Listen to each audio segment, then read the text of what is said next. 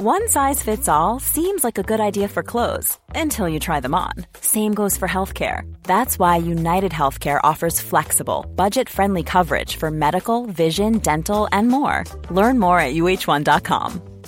A lot can happen in three years, like a chatbot may be your new best friend. But what won't change? Needing health insurance. United Healthcare Tri Term Medical Plans, underwritten by Golden Rule Insurance Company, offer flexible, budget friendly coverage that lasts nearly three years in some states. Learn more at uh1.com. You are listening to When Diplomacy Fails, which is a member of the Agora Podcast Network.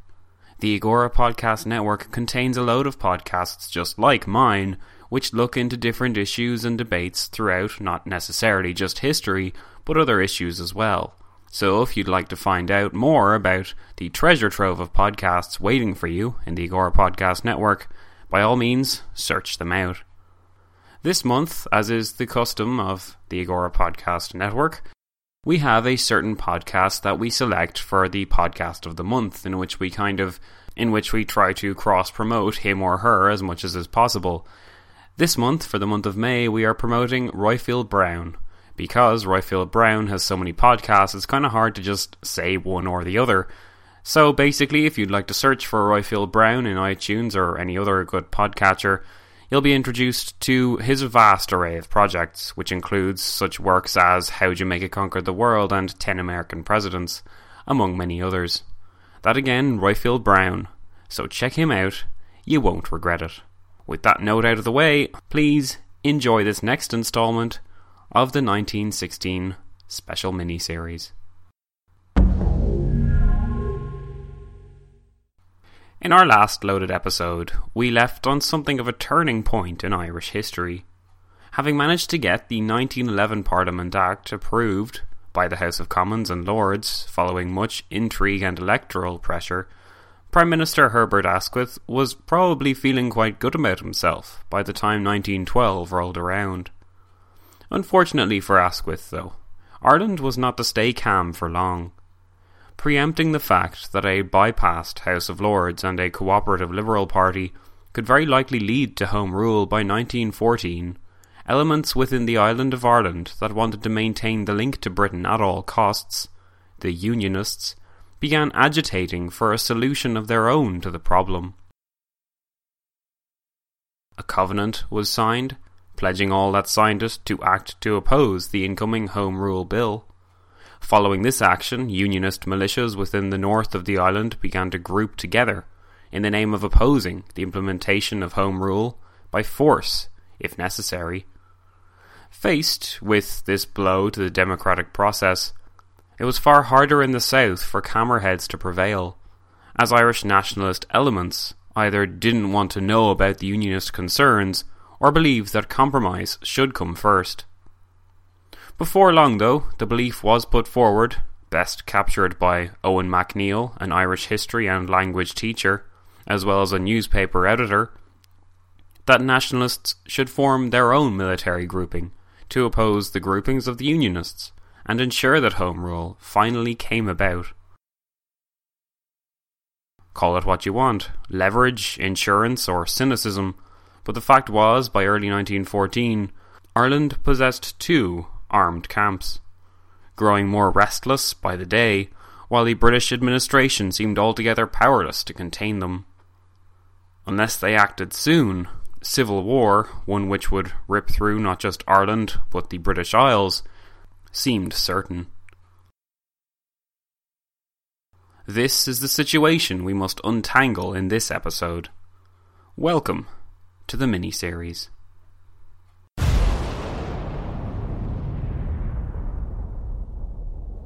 When Diplomacy Fails presents 1916 A special centenary mini-series exploring the context, characters and controversies of the most significant act in Ireland's modern history, the 1916 Rising.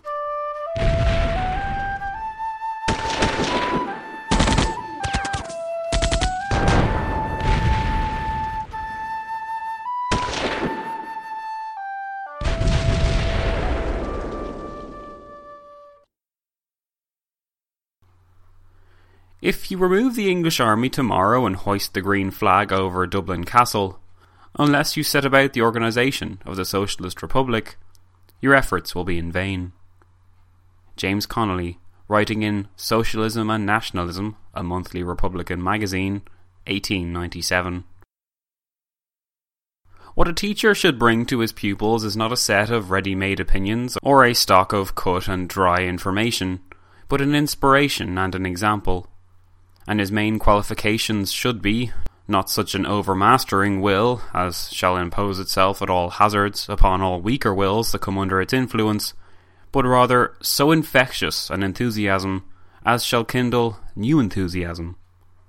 Patrick Pearse, writing on the importance of proper education, 1913.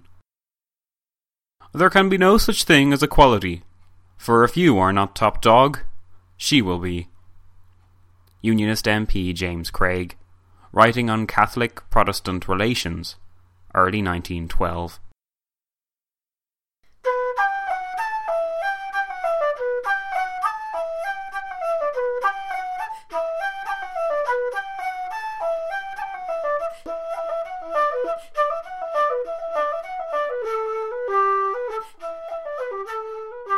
In April 1912, when the Titanic pulled into Cobh, County Cork, on Ireland's southwest coast, following its construction in Belfast's shipyards only a year earlier, the region's newspaper, Cork Examiner, noted that the ship possessed all the advantages of the finest hotel, the desired comfort of home, the privacy of study in a fascinating marine setting.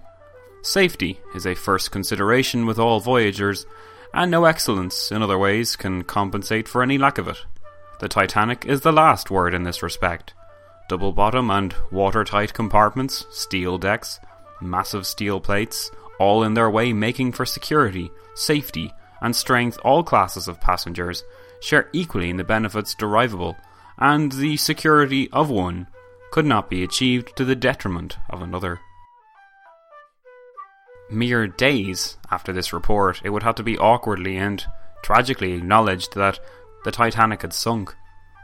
Similarly, would it have to be awkwardly acknowledged following the lashings of positive nationalist press in light of the news of the 1911 Parliament Act and the liberal promises to enact Home Rule, that Ireland's future would be at the bottom of the sea as well, unless her Unionist elements could be properly and appropriately dealt with. The Unionist Party, led by Sir Edward Carson, seemed to have made its unified opposition clear to any notion of a parliament being held in Dublin, and with this opposition, the creation of the Ulster Volunteer Force seemed only logical. Underneath the surface, though, Carson dealt with the regularly occurring debates and differences among the Unionist Party that threatened to pull the entire movement apart. A common enemy in cause, the Catholic, for the most part nationalist, and fear of an all Catholic Parliament, had seen their forces bind together, but Unionists could be just as factionalist and bitter in their inter party squabbles as we've seen the Nationalists be. For some Unionists, it was an issue of ideology. Some despaired at the extremist tone that the rhetoric of their leaders were utilising, as well as the rampant bigotry of organisations like the Orange Order, which kept old anti Catholic memories alive. For others, class and wealth were the stress points. Ulster, just like the rest of Ireland, was a region awash with economic and societal change. On the one hand, the massive shipyards pointed to an industrial powerhouse which numerous wealthy magnates sought to cultivate, while on the other, a rural element of landowners remained that wished to hold on to their heritage. Some Unionists wished to hold on to all of Ireland and speak for all of its Unionists.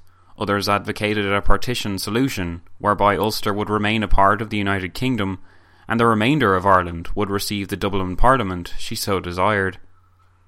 Some Unionists did desire autonomy, while some others remained staunchly in favour of the status quo. As we clarified in the last episode, the official policy of Sir Edward Carson was the status quo. He would not debate from a position of wanting partition, since that would be admitting a loss from the start. Instead, he would debate from the position of wanting everything to stay the same, and for the good old days of the Protestant ascendancy to never end. At least, that's how the likes of John Redmond saw it. The Unionist leadership could be accused, and many historians have accused them of being, by this point, aged, out of touch, domineering, autocratic, contradictory, and narrow minded. It was the need for fresh blood at the helm of the ailing movement that saw Carson be inaugurated as leader in 1910, while the recognised need in preventing the movement from imploding saw the formation of an Ulster Unionist Council in 1905 to control the transition of unionism into a 20th century ideology that all could identify with. Unionist MPs over the years had risen to prominence in the 1880s and 90s mostly out of their debates against the Home Rule bills that William Gladstone threw their way. But this did not suggest that Unionists would not splinter off into warring camps with their own petty squabbles from time to time. Just like the split in the Irish Parliamentary Party after Charles Stewart Parnell in the 1890s had been so bitter, so too could an undercurrent of tensions among apparent ideological allies threatened to rip Unionism apart. Obviously, those at the top of the orange pole wanted to avoid this, since divided, a multitude of warring unionist factions could never mobilize or organize as effectively. Still, even with the threat posed to the unionist way of life by Home Rule, threats that ranged from the fear that Ireland would become more Catholicized, to that these Catholics would take revenge, to the rural Irish not being able to rule industrial areas properly, it required a special type of character to make unionism's various strands come together as one. Edward Carson had succeeded in emphasizing the threat that Home Rule posed to unionism in Ireland, but it would be wrong to assume that he wholeheartedly approved of the militarization of the question that came with the formation of groups like the Ulster Volunteer Force. It is a point often forgotten today that groups like Carson's often worked the same way as groups like John Redmond's Irish Parliamentary Party. In other words, varying levels of extremism existed throughout it. Many of these elements pushed certain members away from one another, but unless irreconcilable differences or personalities clashed, the parties rarely split owing to the burdens it would create. What this meant was that you could have very radical unionists on the one hand, with a very moderate unionist on the other. The same was true for the Nationalists, where on the one hand in the Irish Parliamentary Party you could have someone like Patrick Pearse, who up until roughly 1914 was a constitutional nationalist with some extremely out there ideas, and on the other you had John Redmond himself, a parliamentarian in the strongest sense, an admirer of the British Empire and a hater of all things Fenian. I clarify this so that we don't fall into the trap of tarring everyone with the same brush. I know it is helpful and an often utilized tool of the historian to generalize when he refers to groups and ideologies, but still, bear in mind that yawning gaps did at times exist between colleagues on all sides of the fence, especially, as we'll come to discover, in the more militant groups. This clarification is also important for us because it enables me to segue into an important fact about the period that just because Unionists had the Ulster Volunteer Force and Nationalists had the Irish Volunteer Force, and that these two groups were apparently gearing up for something, it did not mean that all MPs or members within those parties supported the new militaristic path Irish politics seemed to be travelling down. Many Unionist magnates were appalled at the spectacle of the supporters of the party marching and drilling with guns. Many more Unionists still feared the spectacle that would ensue if Britain called their bluff and sought to disarm the UVF, possibly by force. Would the Ulster Volunteer Force fight their British cousins, in the hopes that that same cousin would still want them at the dinner table afterwards? An undercurrent of militarism existed in the Unionist Party thanks to members like James Craig and Fred Crawford, members who, as Irish historian Diarmaid Ferriter perceptively noted, had returned from fighting in the Boer War and had likely become somewhat brutalised by that experience. The likes of Craig and Crawford were not regularly listened to or consulted by the Unionist hierarchy by this point, because they were individuals seen at the extremist end of the spectrum. What escalated the situation undoubtedly was the breakdown in talks between Carson and London, and the importation of German rifles to Northern Ireland for the sake of arming the newly formed Ulster Volunteer Force. The scene that could have emerged of violent, uncompromising Unionists fighting the British with German guns would have shattered the former's support base across the British Isles. To prevent this from happening, it is perhaps more helpful to judge men like Carson as equally as we would judge Redmond today. And trust me, this is not an easy thing to do with the legacy of either man. Carson did not want the situation to escalate. What he wanted was to be able to negotiate from a position of strength with the added leverage that a group like the Ulster Volunteer Force gave him, and the urgency it imposed on London to find a solution. It helps to bear in mind at this point that the island of Ireland was divided religiously between Catholic and Protestant, an inheritance of the British system of rule over the centuries, but one which had become engendered into Irish identity by this point as well religion remained a central aspect of many Catholics' lives, as it did for many Catholics on the continent, though rates would be falling faster there. Protestant Unionist fears had been stoked over the years by the resurgence in Irish cultural and linguistic teachings, while perceptions about those in rural communities and how they would control the likes of the Harland and Wolff shipyard if they ever gained mastery of a Dublin Parliament that imposed its laws on the whole of Ireland was an additional historically underrated fear. Part of the historical process is seeing situations like these in their context. Right now, we may feel as though the Unionist fears were unfounded, that of course they would have had freedom within a Catholic dominated Parliament in Dublin, and that of course their old ways of life would not be threatened. Hindsight, for us, gives us this certainty because we look at the era through our modern lens and we also feel that because it would have been the morally right thing to do nowadays, that it should have happened.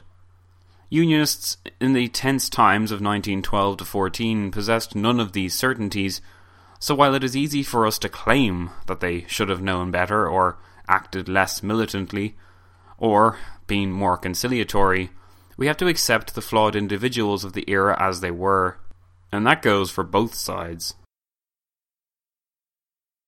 Diarmaid Ferriter claimed that our period of analysis for this episode, 1912 to 14 or so, was essentially about a relentless two year advertising campaign that left no stone unturned, no pole unadorned, and no tree unclimbed. It is a fitting description, for while the militias marched in both communities, the hierarchies at the top of them accepted that it was through words rather than extreme deeds that the real negotiations and progress would be seen. Far more time was spent developing the Unionist message and disseminating it to the eager recipients than was spent planning on how to launch a civil war. And it is important to clarify that extremist rhetoric on either side did not equate to action. Leaders in both camps were not so intolerant of diplomacy that they spurned opportunities to talk it out. This was why Carson and Redmond were in London in July 1914, just as the European situation famously pulled Britain's attention away from its troublesome island neighbour. It would have been the antithesis of either man's character or ethos to allow the situation to come to blows. Despite this, it should go without saying that, just as surely as elements within the Unionist organisations existed that operated outside of Carson's control, so too did Redmond have to admit that one organisation in particular, the Fenians and the Irish Republican Brotherhood, continued to evade the persuasions of his better judgment and principles.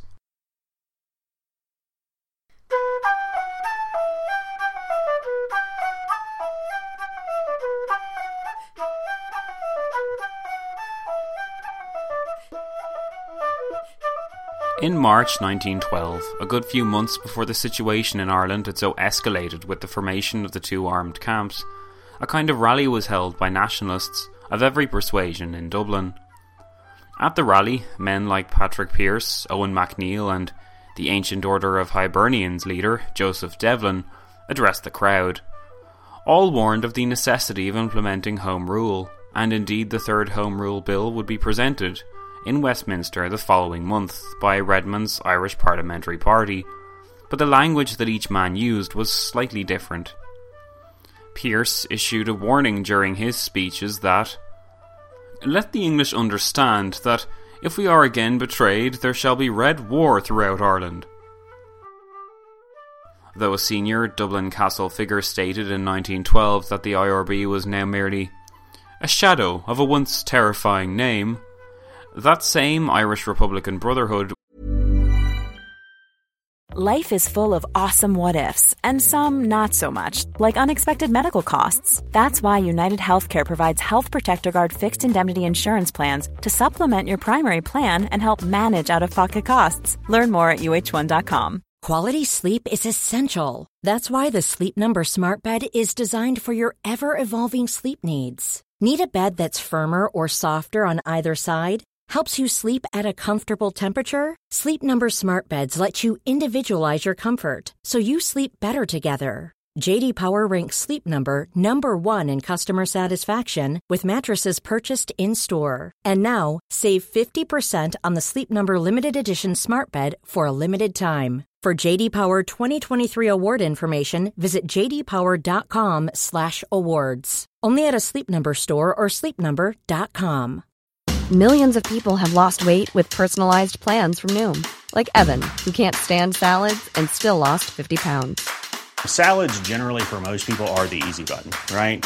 For me, that wasn't an option. I never really was a salad guy. That's just not who I am. But Noom worked for me. Get your personalized plan today at Noom.com. Real Noom user compensated to provide their story.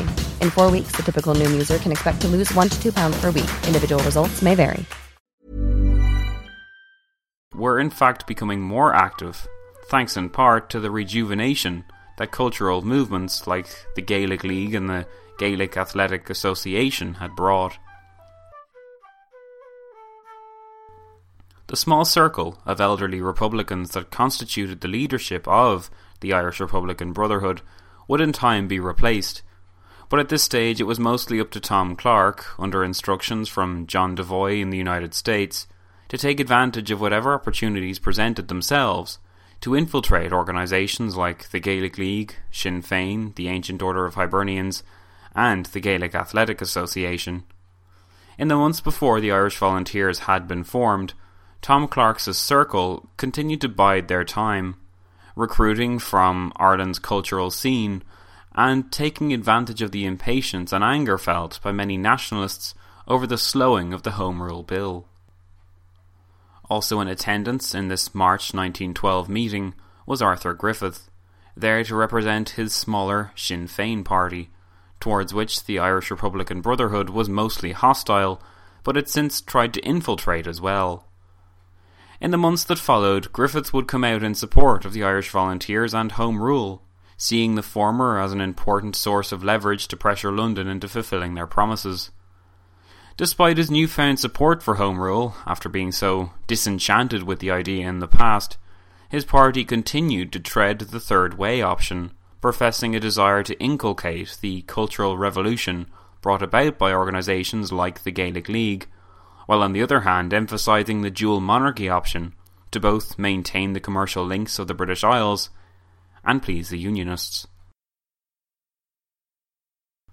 At the first official meeting of the Irish Volunteers in December 1913, Republicans like Tom Clarke refrained from making an appearance, since they feared that their profile would detract from the organization's image and actually make it appear more radical than it was. The traditional practice undertaken by the Irish Republican Brotherhood had always been to infiltrate new groupings when they emerged.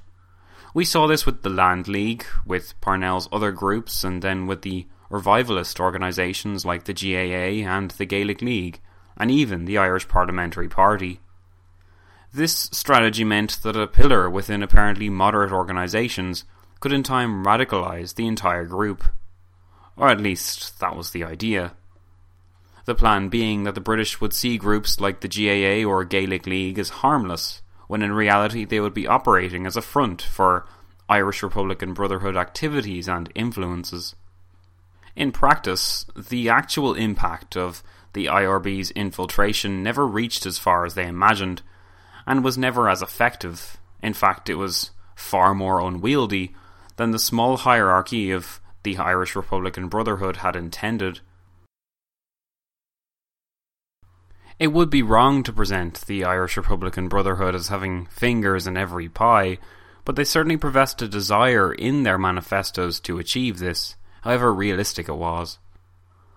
By late 1913, a number of significant changes had occurred in Ireland.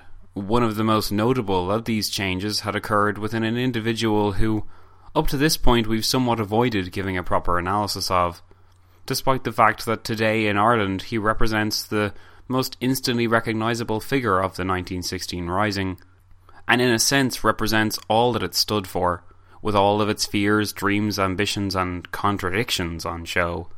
The time has come, history friends, to talk about Patrick Pearse. Patrick Henry Pearse was one of 16 men to be executed for participating in the 1916 Rising. Yet, despite being one of 16, it is his profile, his name, and his beliefs that are often alluded to before any other. The image of him as the man who, with shaking hands and a small voice, first read out the words of the proclamation of the Irish Republic on the 24th of April 1916 is as iconic as it is peculiar. It was Pearse himself who, writing about his upbringing in his unfinished autobiography, claimed that his comfortable upbringing and mixed national parentage led him to become an Irish rebel or Republican, only to cross these words out and replace them with the conviction that his upbringing had instead made him into the strange thing I am. It was his upbringing that nonetheless is looked to by historians to explain the nature of Pearse's persona. One of the major reasons Pearse is seen as the face of the Rising today is because that is the legacy he left us. Mounds of materials and diary entries, articles, plays, all testified to his belief systems and ambition. In contrast to the likes of Thomas Clarke, an old Fenian mostly airbrushed out of the Rising in general, or James Connolly, a Marxist National Socialist, too ridden with contradictory beliefs for some to hold lasting appeal, Pearse was straightforward. He was a revolutionary, a rebel who sacrificed himself for Ireland. Yet, as we have just clarified, the truth was more complex. Born in Dublin to an Irish mother and an English father, Pearse grew up on the street in Dublin which now bears his name. His father's masonry business took off when Pearse was young, and this increase in wealth enabled him to enjoy the trappings of the Victorian middle class, an experience Pearse seems to have relished. His father was quite a learned man and possessed a great number of books which the young Patrick Pearse soon devoured, favouring folklore and old Irish legends above all. It was his mother's side, though, that had the most impact, since she came from a family of native Irish speakers, and this ensured Pearse was virtually bathed in the language from a young age. He soon adopted both his mother and his father's best qualities. From an early age, he was determined to join the Gaelic League, and at the ripe age of 23, began writing for that organisation's newspaper An Claidheamh Soluis, The Sword of Light. Pearse soon became a passionate advocate for the reforming of how the youth of Ireland were educated. He saw the British education system as stifling the creativity, individualism, and personality of the young, and making a select few into civil servants rather than actually cultivating the talents, ingenuity, and idiosyncrasies that they did possess. This was a point alluded to by Diarmaid Ferriter, who wrote about Pearse that his writings on blood sacrifice have been given undue prominence to the detriment of his work as an educationalist, and as yet another nationalist who was utterly engaged with a sense of mission about not just political but cultural awakening, and who, like James Connolly, looked to both past and future. So two sides to the man did exist, that much is clear. The difficulty in history is making sure that his mostly unseen side gets the attention it deserves, in the interest of accuracy and fairness. It is difficult sometimes to give the scholarly side of Patrick Pearse its due time because, in my opinion, it was not the educational aspect of Ireland that he actively reformed. He didn't launch a new organisation or group together with like minded Gaels and form some kind of pressure group, though he did found his own school. Instead, he, he jumped way ahead in the radicalism spectrum and launched a revolt against British rule. This sudden transportation in Pearse's character from one of moderatism to extremism is one which historians continue to be both fascinated and puzzled by. It also makes it harder for me to personally identify with him, particularly with the way people go on about him in Ireland these days. You'd swear he was a role model for all. His ideas for education are something I can identify with, and in a way I wish he had acted differently in this period, and that he was known today as merely a great educational reformer rather than for the other things. Early 20th century Ireland really could have used someone like him working away in the civil service, striving to make the country educate its young more effectively and compellingly. Arguably today we are still in need of a great number of reforms in how the Irish language is taught, and don't even get me started on how its history is taught. As someone with an ambition to teach history in life, it is hard to see that evident passion in another human being, such as Patrick Pearse, going to waste because he chose to invest more time in less sympathetic, at least in my opinion, endeavours. In any case, Pearse was an educationalist determined to revive Irish cultural, linguistic, and historical pride in its past. To do this, he had actually founded his own Irish speaking school for boys called St. Enda's in Dublin. The school makes sense in light of his ambitions in 1907 to reform Ireland from the ground up and remodel it in a more Gaelic image.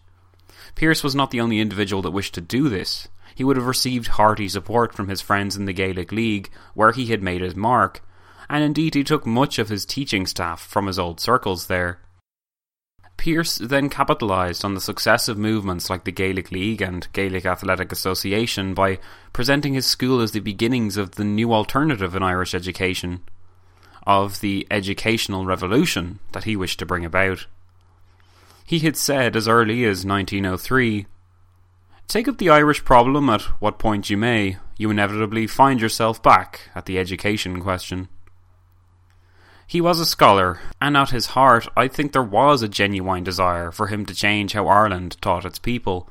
But to do this, he recognised that Ireland needed more legislative independence, and this was what drew him towards the nationalist movements with such a passionate fervour.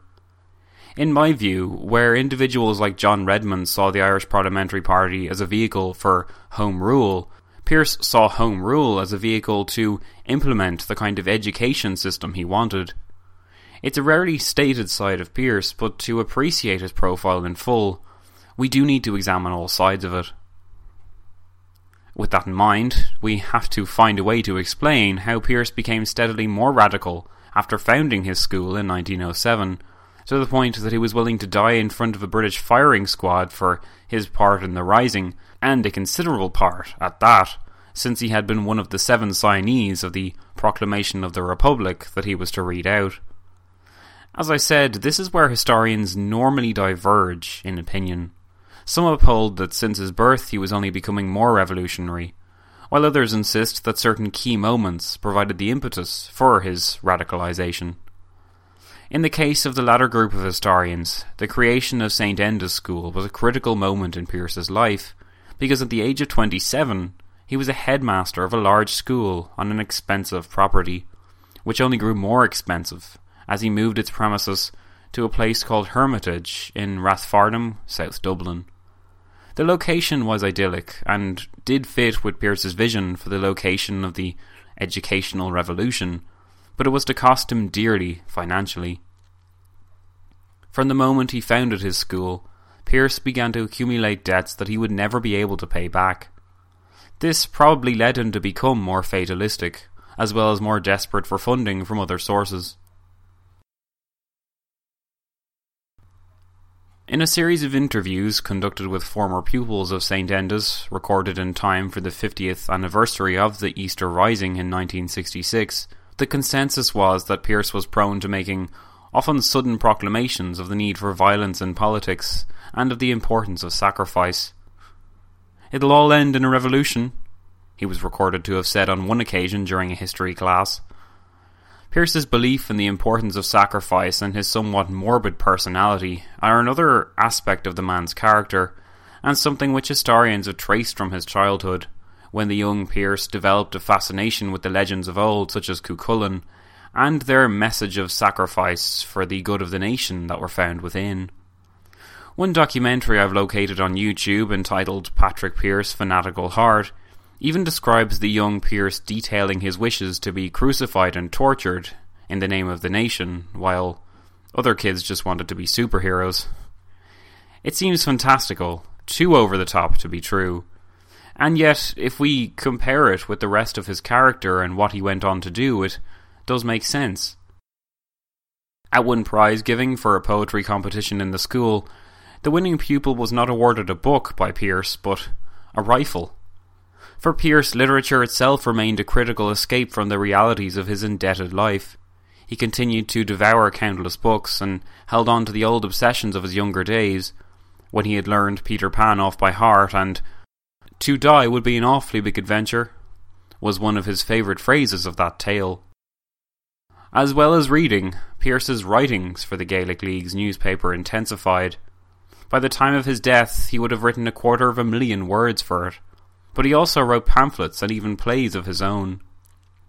With titles like The Ritual Nation, The Sovereign People, and, and The Separatist Ideal, to us it is easy now to see a pattern of radicalization within a man that only grew more intense by the day. But what was the end goal? To Pearse, the end goal was sacrifice for a better Ireland, but this was in stark contrast to his declarations against violence and his hatred of books or plays that glorified violence. And considering the era Pearse grew up in, he would have been surrounded by books of European origins, arguing for the pursuit and necessity of violence or the cleansing power a war would grant.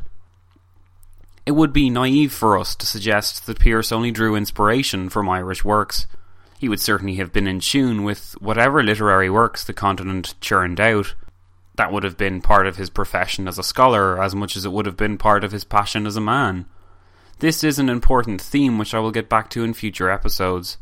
The era of before the First World War and the war period itself were one of mass brutalization of all European discourses, as well as a devaluing of the human life in the name of the ideal. It would be careless if we simply discount influences like these on Patrick Pearse and his eventual Irish Republican Brotherhood colleagues, or claim that they could not have had any impact on them because they did not come from Irish sources. Movements like the ones Pearse joined drew inspiration from examples that had come before them. The Gaelic League was not the first linguistic revivalist movement, just as surely as the Irish Republican Brotherhood and Fenians were not the first separatist organisations.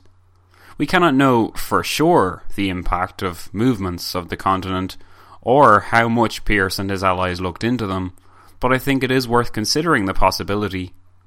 With separatist organisations on the continent shrouded in ritualism and secrecy, warring against the fabric of an empire and upholding a blood sacrifice ideology for the good of the nation, it should come as little surprise that we're able to see traits in common between the Irish Republican Brotherhood and Serbia's Black Hand, for instance. It is what I would call a pin moment, in that we shouldn't look too much into it for the moment and should just put a pin in the idea and move on with the story, but it is worth bearing in mind, I feel, that the Irish Republican Brotherhood wasn't the only group of its kind in the world. In the atmosphere of political tension following the establishment of the Ulster Volunteer Force in spring 1913, Pearse began to see the political process being usurped by violence as a common theme replicated in Northern Ireland as much as in Ireland's history. It was, in his mind, merely a case of Irish history repeating itself. Every generation since the foundation of Britain's hold on Ireland, in the 1590s, the 1640s, the 1690s, 1798, 1803, 1848, 1867, Irish men had fought to free themselves from British rule by violence. Pearse in early 1913 was not at that stage just yet. He continued to build up a repertoire of pamphlets and materials historians would later deem war propaganda. But there is reason to suggest that before Pearse's dramatic, total conversion to physical force republicanism, these works could be seen as an outlet for his suppressed ability to actually sacrifice himself for Ireland, rather than as evidence that he always intended to die for his country. Pearse's life experiences, his youthful obsession with sacrifice, his passion for the Irish language, his interest in Ireland's culture, his contradictory stance on violence, and his increasing investment in his school all led him to attend the first meeting of the Irish Volunteers in December 1913. While there, he was connected to Bulmer Hobson, an IRB member and himself a passionate reader of the Irish language.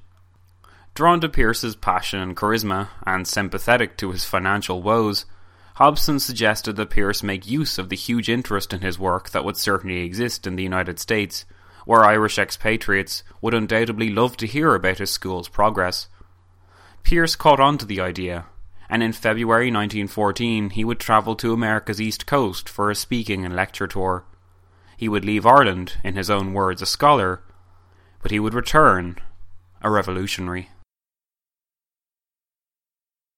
So, in this episode, we have covered in more depth the relationship between Unionists and the Nationalists, as well as examined for the first time a profile of Patrick Pearse that will set us up well for the future. I think a kind of default theme for this mini series is that it is a story of people, the fears, the dreams, the ambitions, however unrealistic that they had.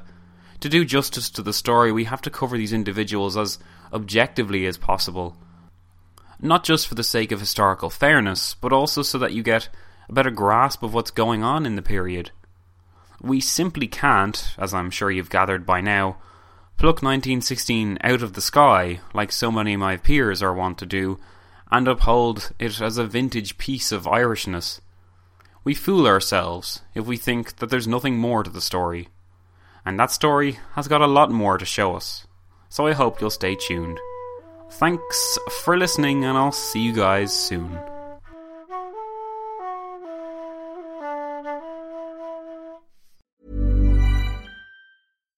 Deserves the best, and there's no better place to shop for Mother's Day than Whole Foods Market. They're your destination for unbeatable savings, from premium gifts to show-stopping flowers and irresistible desserts. Start by saving 33% with Prime on all body care and candles. Then get a 15-stem bunch of tulips for just $9.99 each with Prime. Round out Mom's menu with festive rosé, irresistible berry chantilly cake, and more special treats. Come celebrate Mother's Day at Whole Foods Market. Planning for your next trip?